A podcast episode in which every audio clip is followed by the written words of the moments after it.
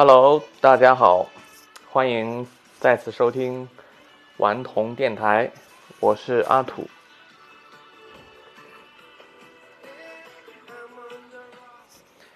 今天跟大家呃聊一点和恐惧相关的话题，因为昨天我刚好回顾了一部经典的电影，叫做《国王的演讲》。这部电影是二零一零年，呃，也获得了奥斯卡的最佳电影、最佳导演，还有最佳男主角吧？对，科林·菲尔斯。这部电影讲的故事呢，是一个继位的国王，他本来是公爵，从小呢就有口吃的呃情况出现。但是作为呃一个公众人物，尤其是国王，他需要经常给人民做演讲。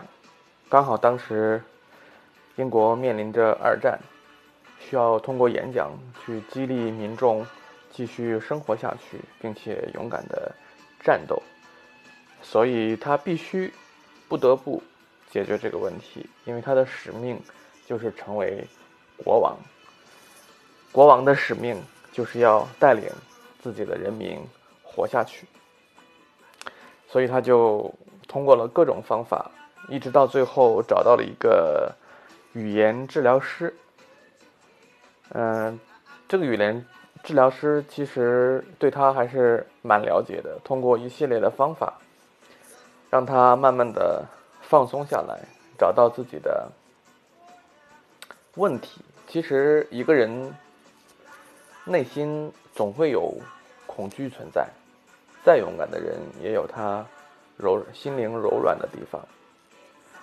但是大部分人并并不能很显性的看到这个点的所在，他大部分时间会就知道有一个问题在哪儿，但是这个问题到底是什么呢？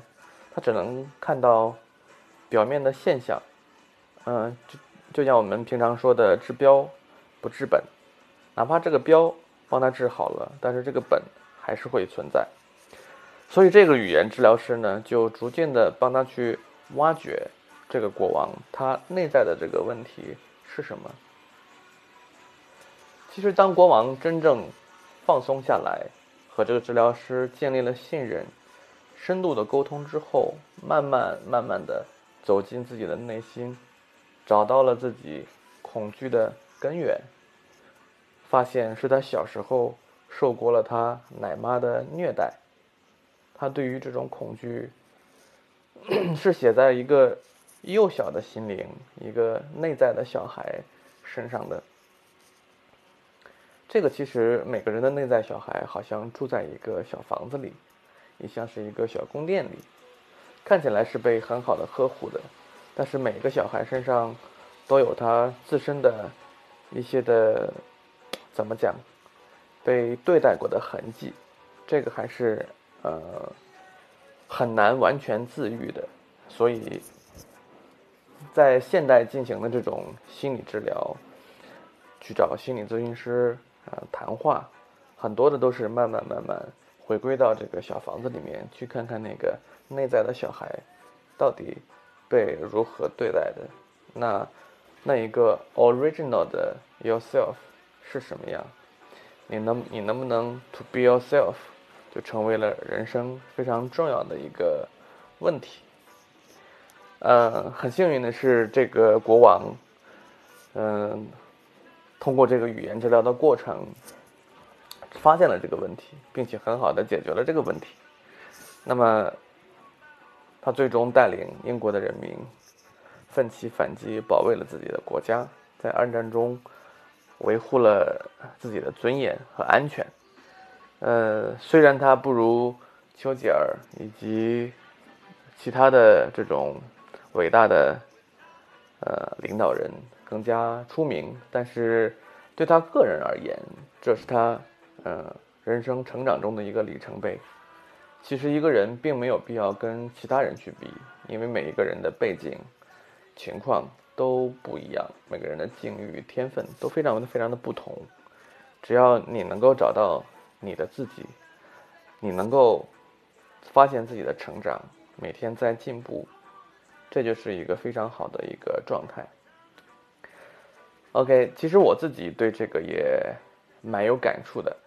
呃，像之前在节目里面我也讲到，我其实不太敢看啊恐怖电影，也是因为我小时候曾经那个年代还是看录像带的时候放那种卡带，那个时候呢就会看到在朋友家稀里糊涂的一边吃饭跟着他们看了一个恐怖电影的合集，呃，印象特别深的就是有两个小短片。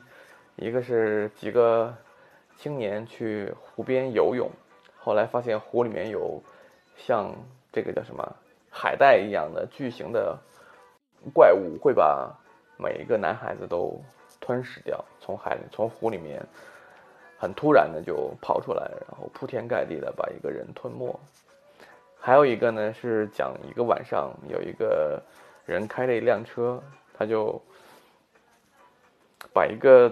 呃，道路的维修工撞死了，呃，然后但是他又又会不断不断的发现这个鬼魂出现，对，就像这种既有非自然的现现象，然后也有这种鬼鬼魂的内容，就把那个小时候的我吓坏了，所以后来我也不太敢看这种恐怖电影，但是后来慢慢的，我其实蛮好奇的，就是我会自我觉察，就是发现我自己的一些。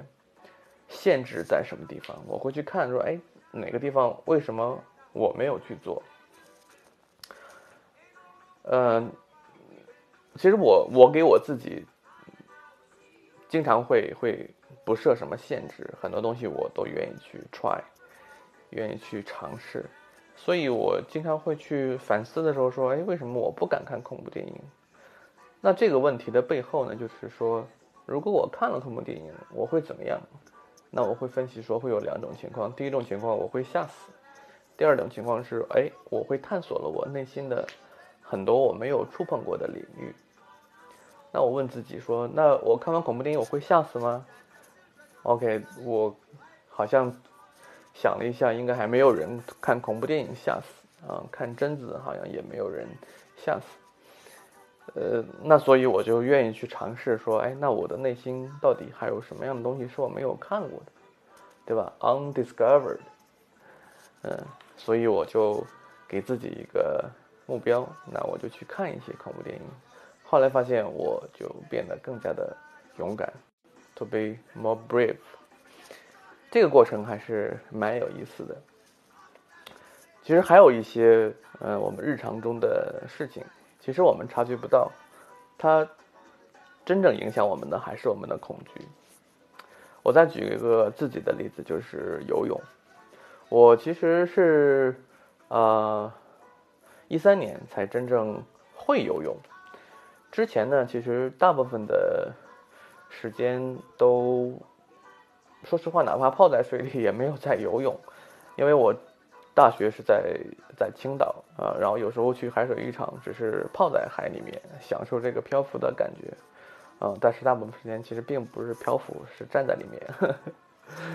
呃，这个首先一方面是因为小时候，小时候家里面有有这个同龄人，因为去河里面玩耍溺水了，所以导致呃整个的我们住的县城就很。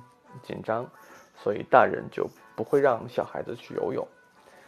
嗯，这是一方面，这是我的就是意识层面的一一种恐慌或者恐惧。第二呢，就是在我小学到就从我家到小学的路上，有一个单位，这个单位呢有一个水池，这个水池大概深有两两米多，大概是这样。嗯，我那个时候大概有一米五左右吧，对。然后我们就每天夏天的时候，有一天夏天的时候中午上学，从家里面就走到学校的路上，然后很多的同学呢就把衣服一脱，跳进跳进那个单位的水池里面，在里面游泳。他很幸运，他们都会游泳。然后我一看呢，这个。哎，他们都可以跳进去，而且玩的这么开心，那我也想试一下。我把衣服一扔，然后也一个猛子扎进去了。我以为游泳是人的天性，然后进去之后，我就完全天旋地转，完全不知道这个哪哪是上哪是下了，也不会也不会这个踩水，就是所有的都不会。后来呢，呃，应该大概有几秒钟没有上来，然后被另外一个同学抓着头发给拽上来了。这个其实给我造成了，也造成了很大的恐惧。到呃工作以后呢，其实一直也没有什么机会去游泳。到了一三年，我就自己就给自己找一些事情做。那个时候，不管是呃跑马拉松、去西藏，然后重新弹吉他，嗯，徒步去，就好就很多的事情吧。那我说自己想，哎，就是。游泳是一个很 popular 的运动，那为什么我不会呢？嗯，那我也想去学一学，对吧？然后我自己，因为我经常还是喜欢自学，所以我就在家附近的呃游泳池办了一张卡，嗯，然后就每天去游泳。我那个时候时间还比较自由啊，每天的上午去游泳。但是后来当时就非常有意思的插曲就是。呃，每次去游泳的时候，因为是上午嘛，然后在一个居民区，然后泳池里面基本上全都是大爷和大妈，然后在泳池里面基本上大爷看大妈，大妈看我，我们是形成了这样一个闭环。但是我在那儿呢，基本上刚开始游的时候感觉也不是特别好，就整个的手忙脚乱，就是整个的节奏不对，动作。也谈不上对啊，虽然我看了很多的视频，就像我学高尔夫一样，但是整个的效果很差。那打高尔夫虽然你可能打不好，但是你偏一点或者近一点都还 OK。但是游泳这个就只有，呃，你游不好，很可能就会就会就会呛到，对吧？所以我我就站在水里面反思这个问题，就是说为什么我会在水里面这个状况很糟糕。后来我发现一个问题，其实我的内心是非常害怕的，所以导致了我进到水里之后手忙脚乱。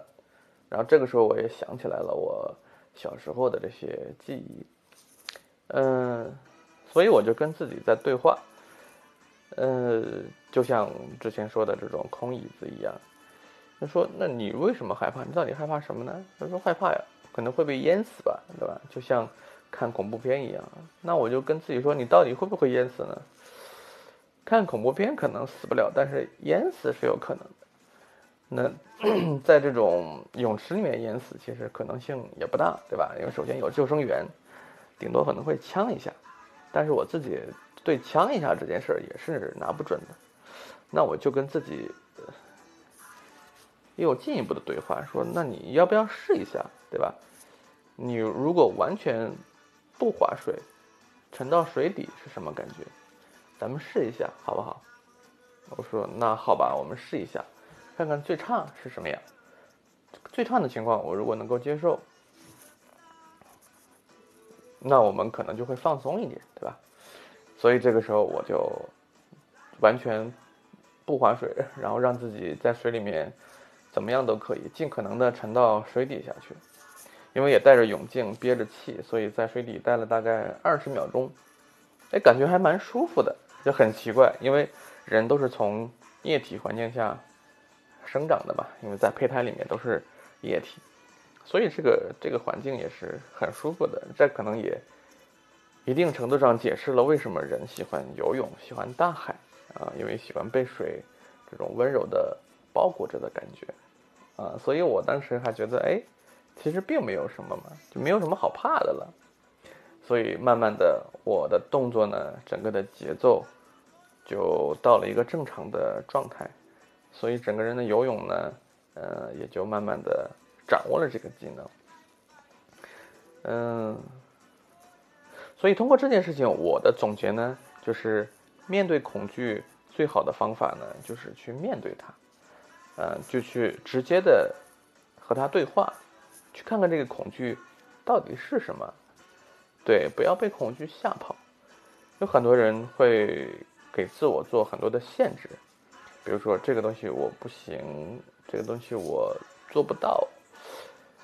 呃，当然我承认很多事情是，呃，对有的人来讲可能是做不到的，但是，呃，在你自己的意识层面，首先不要做这种自我设限的结论性的东西，因为首先这个对于我自己来言，我是不太喜欢这样的。我也建议大家都可以尝试一下，尽量减少自我设限，就只要你想做。都是有可能的，因为我们可能可以看到很多年纪很大的人，呃，像我昨天看到有一个呃拿拿了全国翻译奖的有一个老先生，他本科也是学数学的，好像是复旦大学数学系，应该是叫吴克西吧，呃，他翻译了很多欧洲人的作品，甚至有三部《追忆似水年华》，包括波伏娃的作品。就很惊讶的是，他本来是同，呃，一个数学系的教授，在五十岁的时候开始翻译，在七十八岁的时候获奖。然后，当然还有很多，比如说像巴菲特，还是比尔盖茨最钦佩的一个企业家，是美国八十一岁的一个老奶奶。她在大概七十多岁的时候，突然想说：“哎。”我想做一家企业来卖我自己织的这个毛毯，所以他就成立了一家公司。这个故事深深的打动了巴菲特，就说你想做一件事情，任何时候都不晚，只要你真的是去想做，你没有理由去认为自己是做不到的。呃，用一句比较简单的话说，除了你。没有人能够限制你自己，好吧？今天的节目就到这里，我们下次再见，拜拜。